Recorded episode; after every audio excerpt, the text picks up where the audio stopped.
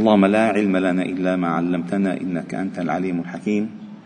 علمنا اللهم ما ينفعنا وانفعنا بما علمتنا وزدنا علما، واجعلنا ممن يستمعون القول فيتبعون أحسنه، وأدخلنا برحمتك في عبادك الصالحين. وبعد، فلا نزال معكم أيها الأحباب الكرام في مجالس القرآن ضمن دروس قرآن الفجر، وتطيب بنا المسيرة في سورة آل عمران، هذه السورة الزهراء التي فعلا تزهر حياة الإنسان بعقله وقلبه، والتي تأتي يوم القيامة تدافع وتظل صاحبها لما فيها من الأسرار والمعاني والأنوار.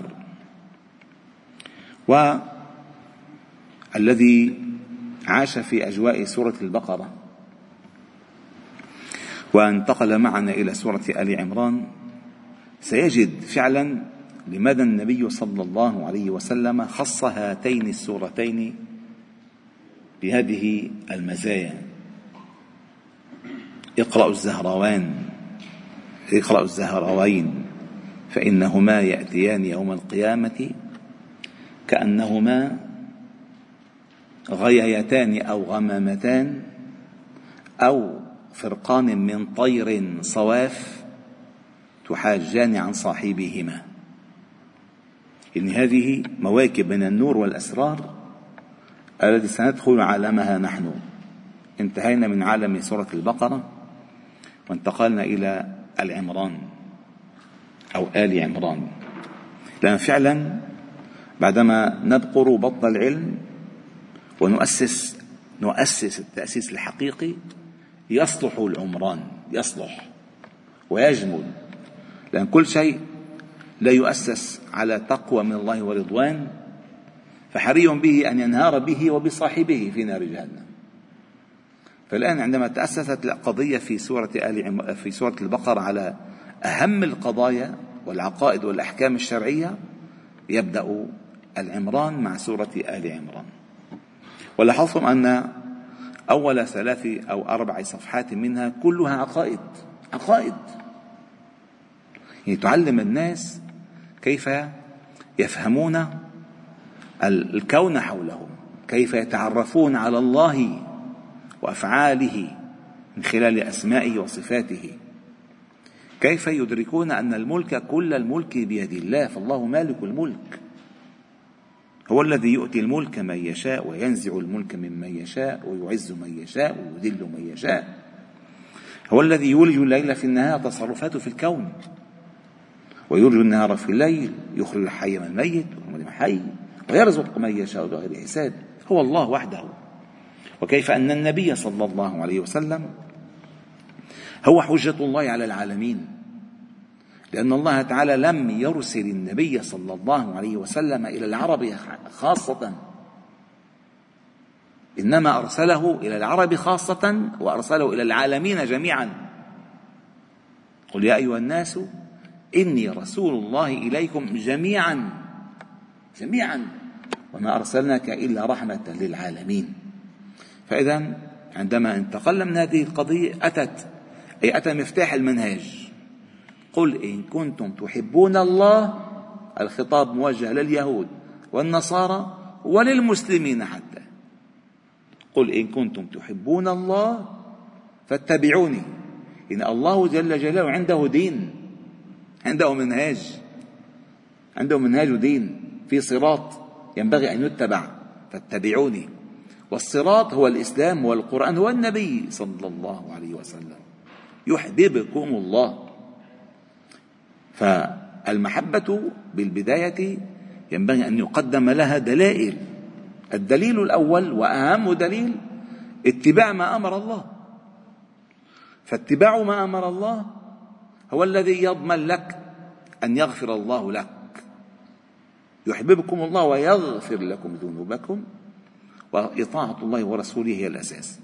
ثم انتقلنا إلى مقصد السورة من آل عمران، إن الله اصطفى آدم ونوحا وآل عمران وآل إبراهيم وآل عمران على العالمين. ورأينا قصة امرأة عمران عندما وضعت ونذرت ما في بطنها لله محررا فوضعتها أنثى ونذرتها لبيت المقدس فكفلها زكريا وهو زوج خالتها إذ أن أباها مات وهي حامل، أمها حامل بها. سبحان الله. إن عيسى عليه السلام فعلا معجزة هائلة قبل أن يأتي، ما قبل أن يأتي. شوفوا المعجزات الهائلة لعيسى قبل أن يأتي. يعني أمه وضعها كيف كانت، بنتها كيف كانت، أختها كيف حصل لها الولد. فالسلام يأتي بعد، هو المعجزات تمهد له من أمها من أمي من أم أمه إلى أمه إلى أخت أمه. فولادة مريم بحد نفسها معجزة، فبعد ذلك أن تلد زوجة امرأة عاقر كذلك معجزة، ثم أن تلد مريم من غير أب أي من غير زوج يعني كذلك معجزة، وسلام يأتي عيسى بعد. لذلك لما دخل عليها زكريا المحراب وجد عندها رزق قال يا مريم وأن لك هذا، قالت هو من عند الله إن الله يرزق من يشاء. وما أجمل أن يعود الإنسان لسانه، يعود الإنسان لسانه أنه كلما سئل عن شيء ينسبه إلى الله فضلا. لكن من لك الشغلة والله الله فضل علي، يتعود لسانه، لأن نسبة الأمر إلى الله تعالى هو نسبة حقيقة وتشريف، تشريف لك عندما تقول هو من عند الله، تشريف لك وهو حقيقة، لأن ليس لك من الأمر شيء، نحن لا نملك شيئا. وقلنا عندما فسرنا قوله قل له ما مالك الملك، أي لا يملك أحد، لا يملك أحدا في الدنيا شيئا أبدا. من يملك الملك هو الله، وما عندك هو اختبار وإعارة وامتحان لك، يعطيك ويمنعك، يفيض عليك ويقدر لك بأمره، فهو المالك. فعندما نظر زكريا عليه السلام إلى هذه المسألة طمع بالولد، فهنالك دعا زكريا ربه قال رب هب لي من لدنك ذرية طيبة إنك سميع الدعاء. وما أجمل عندما يعني تحتدم عليك الأمور وتدلهم عليك الخطوب أن تلجأ إلى الله وتدعوه بدعاء فيه خير لك ولذريتك. فنادته الملائكة، ونحن هذه الصفحة كلها سنأتي كلها نداء للملائكة من الملائكة. فنادته الملائكة، طيب لا ما ملك واحد، الملائكة يعني أجا كوكب من الملائكة له وهو قائم يصلي في المحراب أن الله يبشرك. يعني ما طولت القضية، ما طولت. عندما يفتح لك باب الدعاء، يفتح لك باب الدعاء، اعلم أن الإجابة ستكون قاب قوسين أو أدنى، لأن تتفاعل بالقضية. يجيب المضطر إذا دعاه. هذه الكلمة التي بشرها الله تعالى زكريا اسمه عيسى، مصدقا يحيى، مصدقا بكلمة من الله وسيدا وحصورا ونبي من الصالحين. وشرحنا هذه الآية. هلا الاستغراب بالكيفية وليس بوقوع الحدث، سيقع، الله أمر أو قضى. قال يا رب أنى يكون لي غلام وقد بلغني الكبر وامرأتي عاقر. بالأسباب المادية ممنوع، ما في، لا يحصل ذلك. قال كذلك الله يفعل. وفي وقف جميل قال كذلك الله يفعل ما يشاء، أي كذلك، أي كما أمر، كما سمعت، كذلك أي كما سمعت إن الله يبشرك بغلام، كما سمعت سيكون. ليش؟ لأن إن الله يفعل ما يشاء. فقال رب اجعل لي آية. وهنا الأسرار، والله هذه الآيات إني ذكرتها أمس ولكن لكثرة ما فيها من الأسرار والأنوار إن أجد نفسي بحاجة أنا نفسي أن أذكر نفسي بها، لأن كثير مهمة، خصوصا نحن الآن في أيام العشر، أيام المعلومات التي يحلو فيها ذكر الله. فاذكروا اسم الله في أيام معلومات على ما رزقكم من بهيمة الأنعام. هذا الذكر الخاص له أشياء خاصة. قال اجعل لي آية، قال آيتك ألا تكلم الناس 3 أيام إلا رمزا، لن تستطيع الكلام مع أحد، كلما خرجت أقطع الكلام، أن أقطع الكلام جرى النسل، أن أقطع التعارف بين الناس اللي هو سهل سهل سهل سهل جدا ما في، ولكن تفتقت في الوقت نفسه أوردة النسل، فحملت زوجتك أكيد بعد مجامعة، إن حصل الحمل حمل، حصل الحمل، لأن الحمل الذي من غير رجل فقط في مريم فقط، أما في غيرها نشط الرجل الحمد لله رب العالمين، وفتح الله عليه وفتح على زوجته ورزق يحيى. قالت رب اجعل لي آية، قال آيتك أي آية حصول الحمل ما سمعته من البشارة ألا تكلم الناس 3 أيام إلا رمزا واذكر ربك كثيرا، أي تنقطع عن الكلام قصرا، لن تستطيع الكلام مع أحد، فتنشغل بذكر الله تعالى شوقا. ليش؟ لأن دعوت ربك والملائكة بشرتك، فيلهج لسانك فقط بالذكر حتى تتم هذه النعمة. واذكر ربك كثيرا وسبح، مع أنه التسبيح من الذكر، التسبيح من الذكر، ولكن التسبيح بالعشي والإبكار له طعم. شو الطعم؟ أولا عبادة الأنبياء على مر التاريخ، كانت تسمى الصلاة تسبيحة، إذا يصلي الإنسان يسبح ربه أي يصلي. فبالعشي والإبكار أي بداية النهار وآخر النهار، العشي آخر النهار والإبكار أول النهار، فصير ذكرك من أول ما تتفتح عينك إلى آخر ما تكون الشمس فتغمض الشمس عينها، قم بالتسبيح الدائم. هذه المقضية تدل على أن الذكر أساس، يعني هو الوقود الحقيقي للحياة، والله هو الوقود الحقيقي للحياة الذكر. انتهينا من هذه المسألة، صرنا لمريم.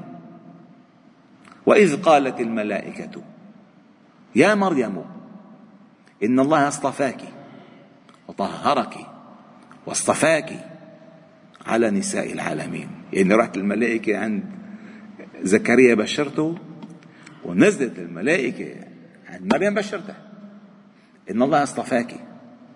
أن تتخيلوا الكلمة هذه، أولا مريم عليه السلام بإجماع العلماء ليست نبية، ليست من الأنبياء، وأمه صديقة.